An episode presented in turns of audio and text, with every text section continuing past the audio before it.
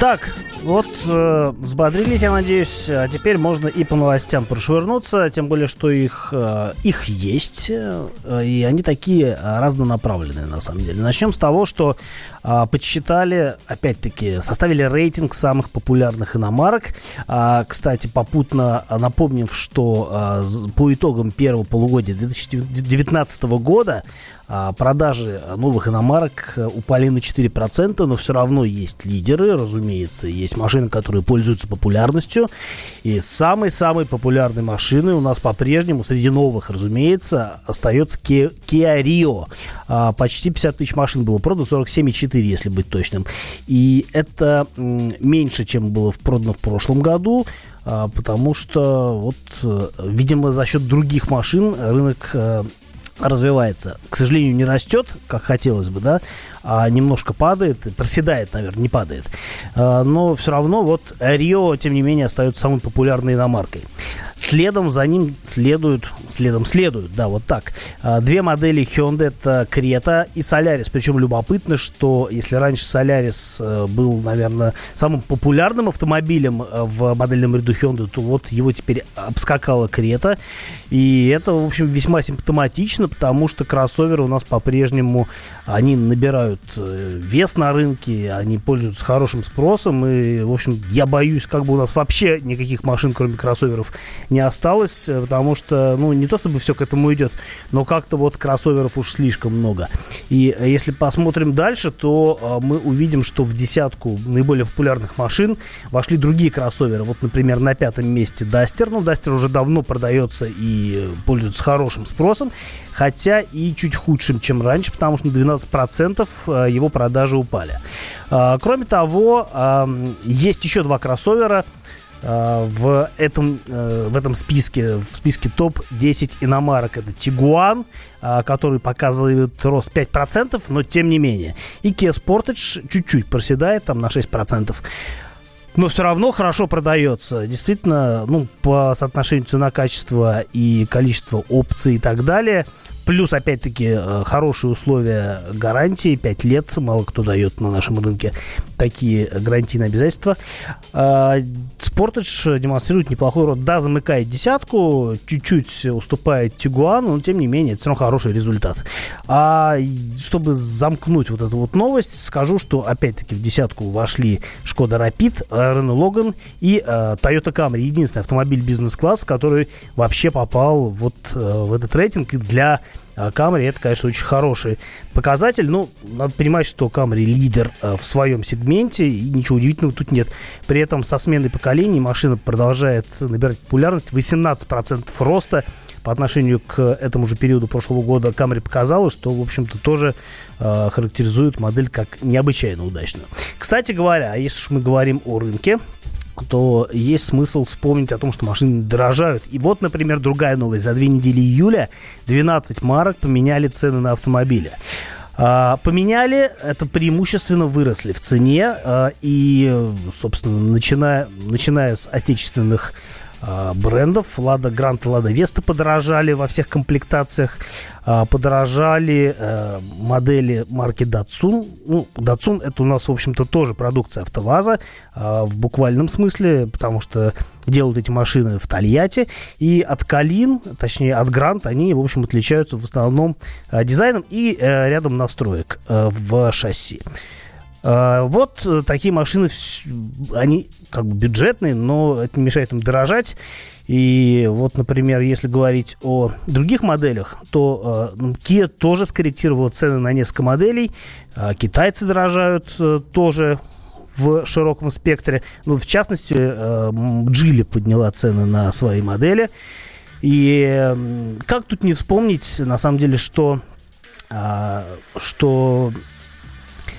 у нас дорожает уже довольно все, довольно долго дорожает все подряд, и мы живем в такой реальности, когда машина становится, ну, практически возвращает себе статус роскоши, потому что многие люди хотят купить новую машину, просто не могут себе этого позволить, потому что, ну, очень дорого, и нет смысла продавать нынешний автомобиль, чтобы купить новый, просто в силу того, что очень много придется доплачивать за новую машину.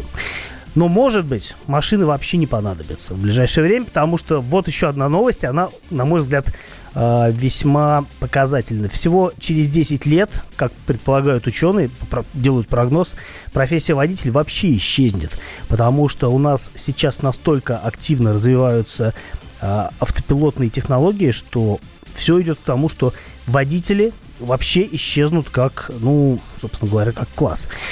Через 10 лет люди останутся без работы, уверены в НИУ Высшая школа экономики. Объясняют это так. Мир действительно меняется, и в ближайшие 10 лет может произойти всплеск технологической безработицы, поскольку многие отрасли действительно склонны к тому, чтобы труд машины, труд как бы технологический, да, он заменил, собственно говоря, живых людей. Если помните, были такие... Это мы сейчас в историю немножко углубимся. В 17 веке...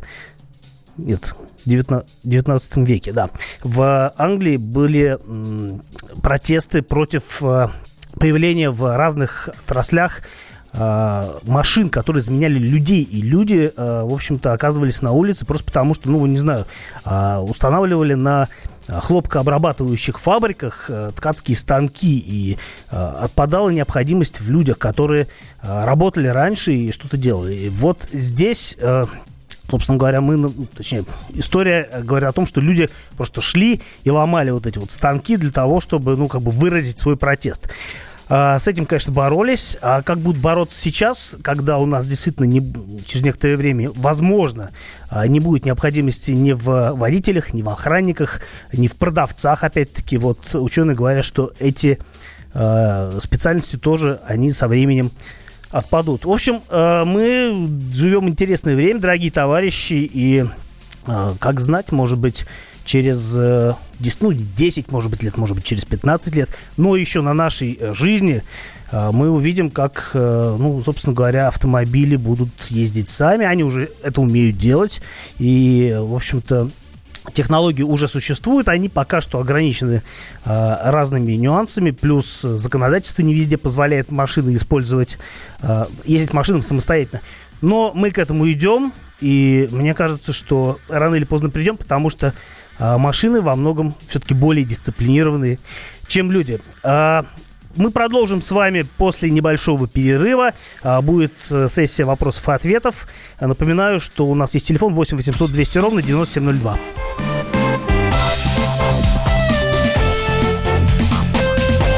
Дави на газ. Он променял вечер на утро, чтобы вырвать вас из объятий сна. Он низверг скуку и уныние и стал богом эфира. Максим Шевченко на радио «Комсомольская правда». Вы готовы встать вместе с ним? В 8 утра каждый понедельник. Твое утро никогда не будет прежним. Программа Максима Шевченко «Доживем до понедельника». 8 часов по Москве.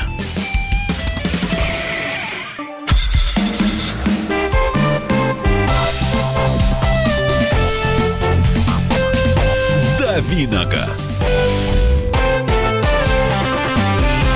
Продолжаем давить на газ в эфире радио «Комсомольская правда». С вами я, Кирилл Бревдов, автомобильный обозреватель радио «Комсомольская правда». Мы говорим про автомобили. Сейчас начинается время ваших вопросов. У нас специально для этого дела зарезервировано некоторое количество минут.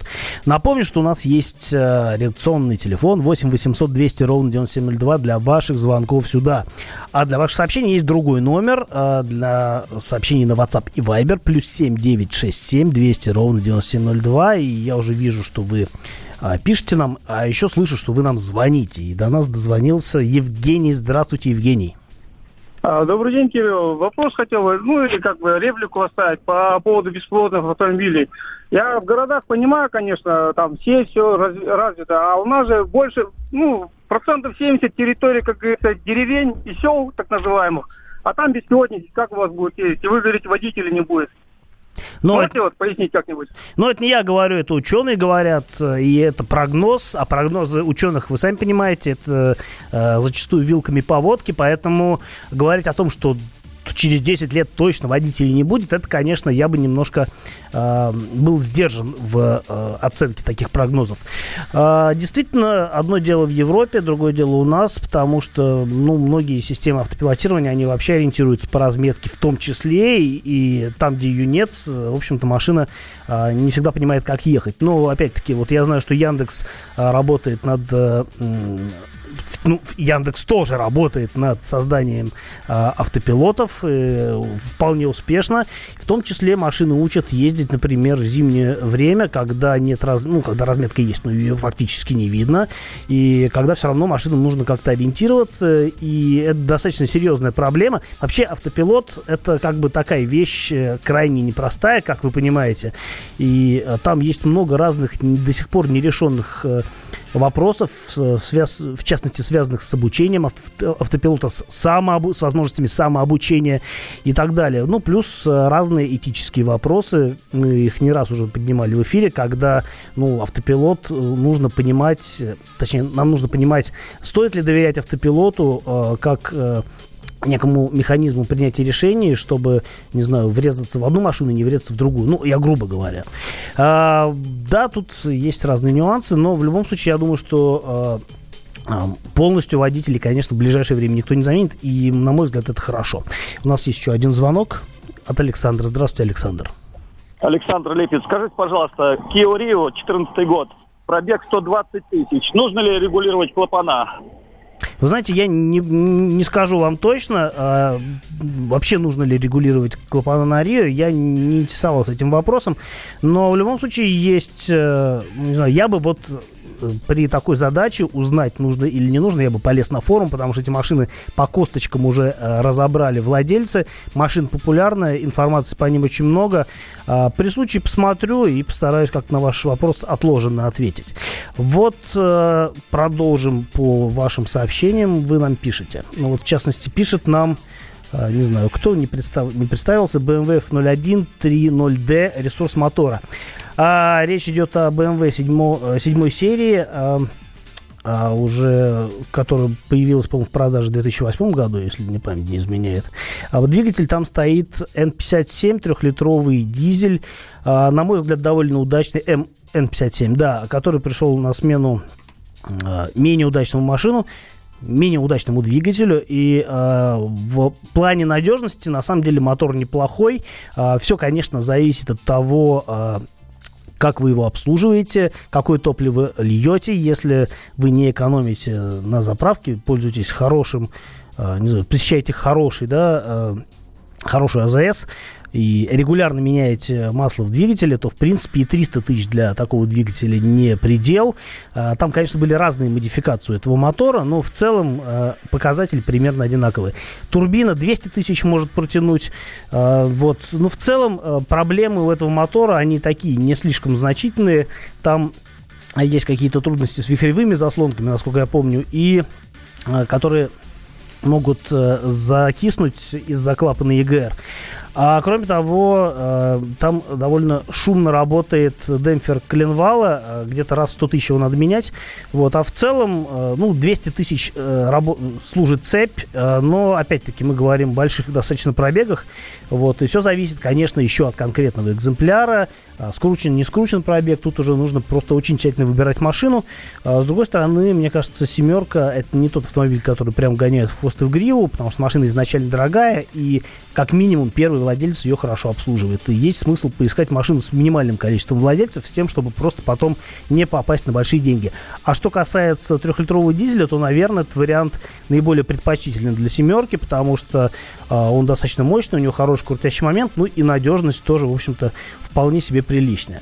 Добрый день. Туарег 2008 года, дизель 3-литровый, 240 сил, пробег 200. Каких проблем можно ждать с двигателем и с трансмиссией?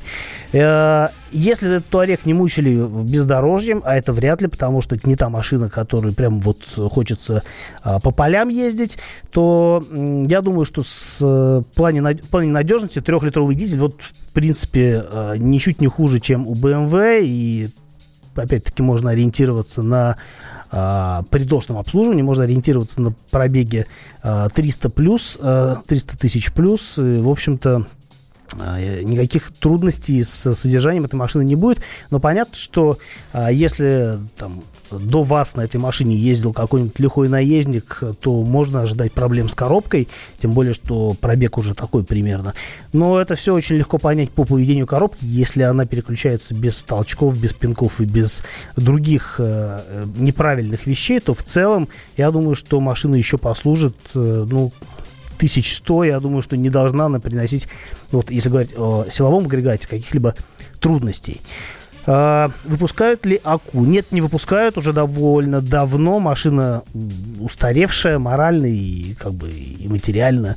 И она была, в принципе, когда уже появилась, не такой современной, как хотелось. И, кроме того, машина небезопасная в силу того, что когда проектировалась АК, не было, мало кто думал о том, как сделать этот автомобиль безопасным для его обитателей, скажем так. Опять-таки спрашивают, в будущем смогут ли нас заменить роботы. Смотря кого. Не всех роботов смогут заменить, а кого смогут, тех, конечно, заменят, наверное. Почему бы и нет. Camry показал рост, потому что многие, как и я, сжав зубы, ждали, когда выйдет автомобиль в новом кузове. Так что давайте подытожим в следующем году, пишут нам. Многие несколько разочарованы качеством. Если тойотовцы не прислушаются и не сделают выводы, их обойдут другие, например, Kia. Camry удачная в этом поколении, я считаю. Она хороша и по плавности хода, у нее неплохой салон, у нее абсолютно конкурентоспособная цена, потому что нормальный автомобиль можно взять за 1,7 миллиона с мотором 2,5, то в принципе, в этом классе, главным конкурентом, конечно, можно назвать Optima, и дам условия гарантии лучше, 5 лет, плюс 15 тысяч пробег межсервисный, эту машину содержать дешевле, чем Toyota. Но Toyota это надежно, многие считают, что это прям очень круто, поэтому Toyota Camry пользуется таким бешеным спросом. Все, на сегодня с вопросами, наверное, мы прекратим. Увидимся, услышимся с вами после перерыва. Поговорим о Volkswagen Жук, который в Мексике выпускался, а внезапно его сняли с производства. И мы вспомним о том, что это за машина такая, с чего это все началось, и поговорим об этом в следующей части после небольшого перерыва. Радио «Комсомольская правда». Более сотни городов вещания и многомиллионная аудитория. Хабаровск 88,3 FM, Челябинск 95,3 FM, Барнаул 106,8 FM, Москва 97,2 FM. Слушаем всей страной.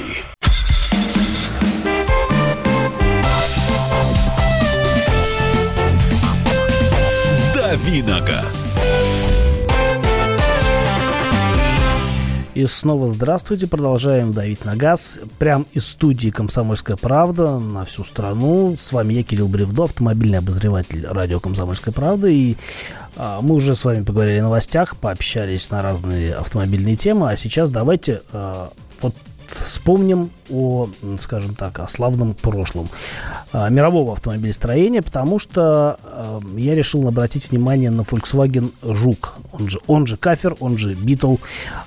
Решил я о нем вспомнить вот почему. Во-первых, все-таки это самая такая долгоиграющая модель была в истории автомобильного мира.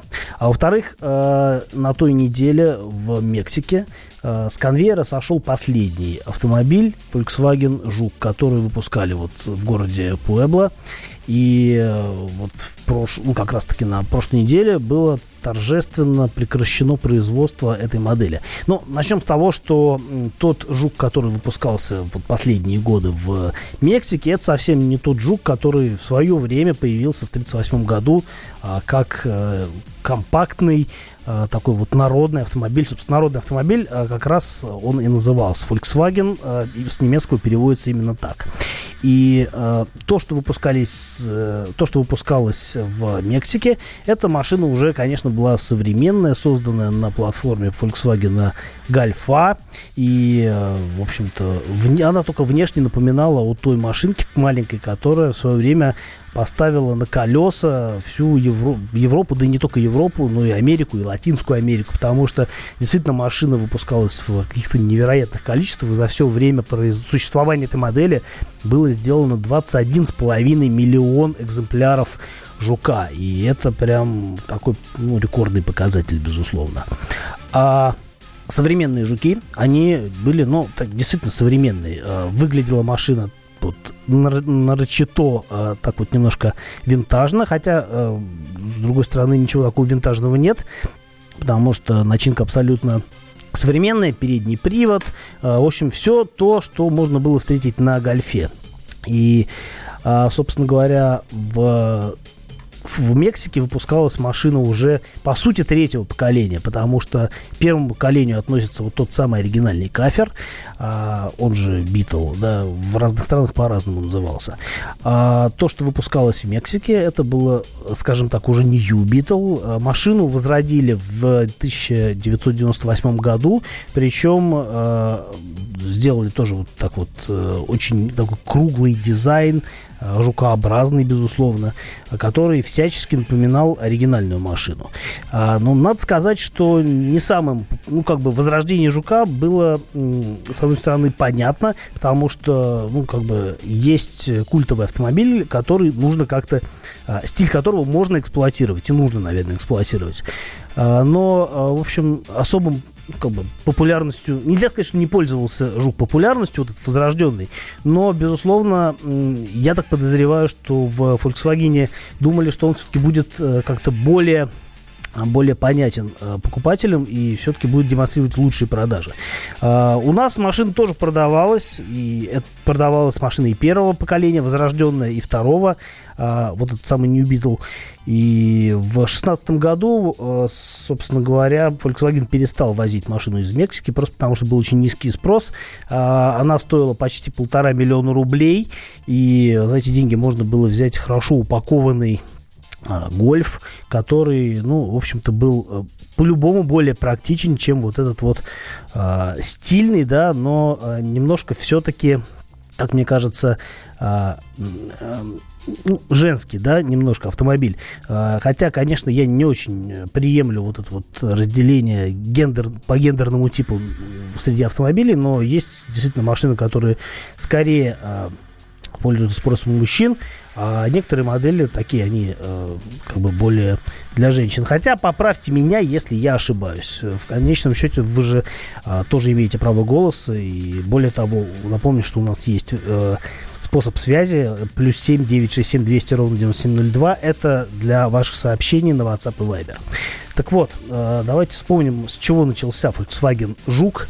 Начался он с выступления Адольфа нашего Гитлера в 1933 году на автосалоне, и он озвучил национальную автомобильную идею Германии. Нужно было сделать современный и удобный автомобиль для семьи на 4-5 для семьи из 4-5 человек, который бы разгонялся до 100 км в час и стоил бы до 1000 рейхсмарок. Но в результате, конечно, этим планом в том виде, в котором это все было изначально озвучено, не суждено было сбыться. А в некотором смысле вот этот вот проект по сбору средств от населения, потому что предполагалось, что люди сами будут, скажем так, выступать инвесторами в этот автомобильный проект. И это все закончилось несколько, скажем так, то есть идея была громкая, а кончилось это вот, ну, не то чтобы обманом населения, скажем так, но в некотором смысле получилось не очень красиво, потому что люди действительно скидывались на вот этот самый жук, на строительство завода, и завод действительно был построен, но на нем начали выпускать военную технику, потому что, ну как военную технику, собственно говоря, на основе разработки Фердинанда Порше, который, собственно, был главной творческой силой вот этой новой машины. В результате началась война, и на заводе, который построили в городе Вольсбург, на самом деле тогда этот город назывался не Вольсбург, а назывался штат Дес КДФ Вагенсбай Валерс. Я не могу это выговорить, извините. В общем, построили завод в местечке, где рядом находился старинный замок Вольфсбург, в честь которого в 1945 году потом переименовали уже этот населенный пункт. И там до сих пор, кстати, находится главный завод и штаб-квартира компании Volkswagen. Я там был и рассказывал вам о том, что я там видел. И видел я разные жуки, в том числе. Так вот, в общем, история была такая, что люди скинулись, в конечном счете машину не получили, и им было предложено либо взять машину со скидкой, причем, скидка была такая очень смешная, она составляла примерно 1/6 стоимости машины, что, конечно, в общем-то, было чрезвычайно печально для тех, кто на эту машину скидывался. Но в любом случае, в 1945 году действительно машину начали выпускать уже после войны, и начали делать именно пассажирскую версию, вот тот самый «Жук», примерно в том виде, в котором мы привыкли его видеть. Потому что во время войны выпускался такой очень упрощенный вариант, назывался «Kübelwagen», то есть квадратный автомобиль, скажем так. Это был «Жук», но очень упрощенный, с квадратным кузовом, максимально простым и максимально технологичным в производстве, который, свою задачу для немцев выполнил, но пассажирским автомобилем, безусловно, не был. Это была такая военная техника. Но уже после войны действительно началось производство вот этого самого «Жука», который стал, конечно, культовым автомобилем. И выпускался он в Мексике, выпускался в Бразилии, выпускался в Германии, разумеется. Все эти машины, они были очень похожи друг на друга, но немножко отличались в силу разных технологических особенностей разных заводов. В результате мы имеем то, что имеем. Самый популярный автомобиль в мире, который стал культовым, который стал, такой вот иконой стиля, который сейчас в хорошем состоянии ценится коллекционерами достаточно высоко. Но, опять-таки, все зависит от редкости модификации. Самый последний оригинальный «Жук» был собран в 2003 году в Мексике. Я его видел. Он стоит в музее завода в Вольфсбурге на Дизельштрассе 35. Любой, кто окажется в Германии, в Вольфсбурге, может зайти и посмотреть на самый последний оригинальный «Жук». А на прошлой неделе было прекращено производство модели как таковой, которая уже сильно отличалась от оригинального «Жука». Об этом я вам уже рассказал. Вернемся после небольшого перерыва и продолжим общение с вами уже. У нас будет небольшой интерактив, и как только мы сюда вернемся после важной информации, поговорим о вещах, которые нас волнуют. Новое время диктует новые правила. Ты не позволяешь себе подолгу быть привязанным к одному месту. Ты думаешь об удобстве, скорости и доступности информации. Именно поэтому мы сделали совершенно новую версию мобильного приложения «Радио Комсомольская правда». Современный интерфейс и обширный набор полезных функций. Возможность слушать нас в дороге, как на iOS, так и на Android. В режиме онлайн и подкасты. «Комсомольская правда» всегда рядом. Радио жизни. Радио для тебя.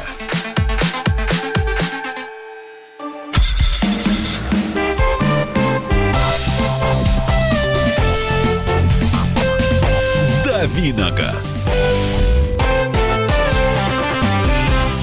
Продолжаем давить на газ, вернее, уже заканчиваем. В эфире радио «Комсомольская правда». С вами я, Кирилл Бревдо, автомобильный обозреватель радио «Комсомольская правда». И мы с вами сейчас поговорим вот на какую тему.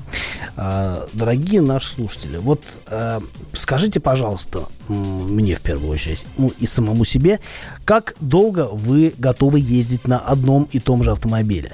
Дело в том, что я, например, в свое время менял машину, достаточно часто, примерно раз в год. Я просто катался год, потом понимал, что мне уже эта машина осточертела, мне хочется чего-то другого, и я менял машину. Это было еще до тех времен, когда я мог позволить себе каждую неделю брать на тест автомобиль, чтобы потом рассказывать о нем по радио. Но, тем не менее, уже тогда я понимал, что вот есть машины, которые прям, ездишь, и уже понимаешь, что вот поперек горла, хочется что-нибудь другое. Это, правда, были в основном автомобили отечественного производства. Скажите, а вот у вас как быстро происходит насыщение автомобилем? Как долго вы готовы ездить на одной машине? 8 800 200 ровно 9702. Телефон для ваших звонков сюда, в студию радио «Комсомольская правда» в Москве. Плюс 7 967 200 ровно 9702. Номер для ваших сообщений на WhatsApp и Viber. Как долго вы готовы ездить на машине, как быстро вы от машины устаете.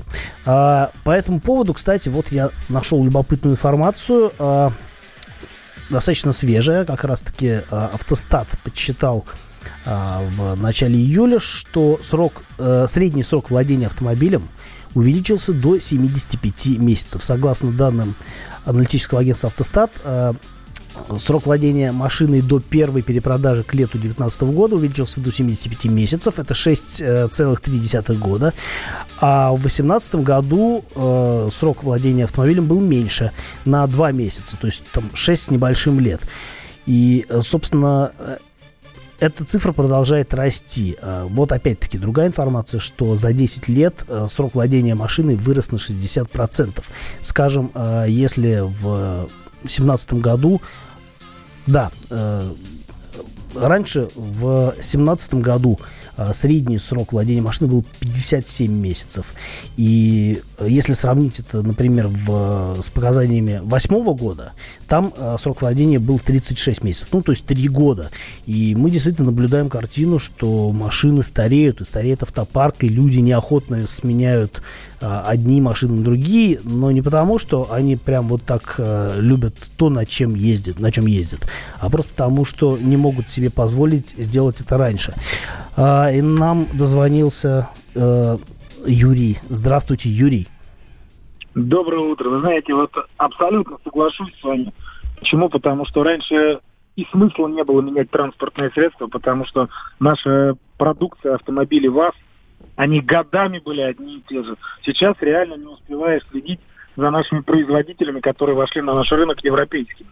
Mm-hmm. Любую марку возьми, каждые 3-4 года меняется кардинально кузов, меняется кардинально, я не знаю, какие-то новые технологии. И поэтому, мое мнение, в идеале, конечно, если это, скажем так, дорогостоящий автомобиль, то его менять, конечно же, лучше раз в гарантийный срок. То есть прошло 3 года, как в основном гарантия, желательно по возможности поменять. Хотя сейчас уже столько стало много сервисов и разные запчасти. То есть есть оригинал, есть не оригинал. Оригинал 15 тысяч, не оригинал 7 тысяч. То есть можно позволить себе ездить на автомобиле и больше 3 лет, то есть больше гарантийного срока. А вы на чем ездите, если не секрет? Я уже лет 15 пытаюсь ездить на Land Rover'ах и не меняю эту марку. Но сейчас, конечно, цена запредельная у них, и не знаю, наверное, буду ездить и дальше на своем Land Rover'е. А какой у вас Land Rover? Discovery Sport 2017 года. Отличная машина. Это то, что пришло на смену Freelander'у, я правильно понимаю? Да. Раньше был первый Freelander, потом второй Freelander, потом сейчас Discovery, который первый вышел 2015 года, потом поменял его на который вышел 2017 года, уже модернизированный, о чем я и говорил. Там дисплей другой, более, скажем так, он насыщенный, там проекция, все эти прибамбасы. А сейчас Discovery Sport, кстати, еще раз обновился, его пересадили на новую платформу от нового Evoque, и вроде как должно быть еще поинтереснее. Кстати говоря, я сейчас вспоминаю, сколько стоил Freelander году, это в 2012-м. Freelander, это, собственно, была входная модель Land Rover, и она стоила, по-моему, 1 300 000 можно было взять такую машину. А сейчас, если мы говорим о самом дешевом Land Rover, это действительно Discovery Sport, и это без малого 3 миллиона. Просто сравните динамику цен. Сколько было, сколько стало. Понятно, что менять машину сейчас, это нужно прям хорошо зарабатывать, чтобы можно было себе позволить менять автомобиль по истечении гарантийного срока. Хорошо, что есть люди, у которых это получается, но мне кажется, что большинство наших слушателей все-таки не могут себе позволить такую частую смену автомобиля. Пишут нам Напомню, кстати, да, что у нас есть телефон для связи 8 800 200 ровно 9702 для ваших звонков сюда. Плюс 7 967 200 ровно 9702. Этот номер для ваших сообщений на WhatsApp и Viber. И вот что нам пишут. У меня Subaru Forester уже 6 лет, менять не хочу. А вот сетует другой слушатель, если бы можно было жену так менять. Жену можно менять, никто вас не может ограничивать в желании сменить жену. Но просто зачем такая жена, которую нужно так часто менять? Я не понимаю. БУ японка от года до 5 лет или пока не начнет сыпаться, не понял вопроса. 9 лет уже езжу, только сейчас задумался о замене. Машина BMW. Добрый день, Лада Калина хэтчбэк, 5 лет, нет денег, чтобы поменять, поэтому пока не развалится. Вот это как раз то, о чем я говорю, что нет возможности у людей пересаживаться на свежую технику, хотя хотелось бы. И вот я абсолютно, кстати, согласен с нашим слушателем, что действительно менять машину часто это не показатель, не знаю, какого-то вот, просто захотелось. А действительно, это вопрос безопасности в том числе, потому что еще там 10 лет назад, например, подушки безопасности были далеко не на всех машинах. Сейчас пойди еще найди машину без подушки. И новые автомобили, современные, они уже, например, обладают системой автоматического торможения. То есть, если раньше речь шла сугубо о том, чтобы защитить человека во время аварии, то сейчас речь уже идет о том, чтобы аварию в принципе не допустить. И понятно, что прогресс в этом направлении очень хорошо продвинулся. Вот нам пишут, что Freelander самая плохая машина из всех. Я не согласен. Freelander из Land Rover'ов, пожалуй, самый надежный. Там есть у него определенные нюансы, но в целом эти машины достаточно долгоиграющие. С 2002 года езжу на Volkswagen транспортере Т4, 91 года выпуска, высокий функционал. Пишут нам. Все, что успел, то успел. В любом случае, мы с вами не последний раз слышимся. Завтра с утра мы опять-таки вернемся и будем давить на газ в течение часа. С вами был Кирилл Бревдо. До завтра. Всего хорошего. У нас начинается интересная, насыщенная радиопрограмма, в которую вы обязательно должны услышать. Так что не переключайтесь. Радио «Комсомольская правда».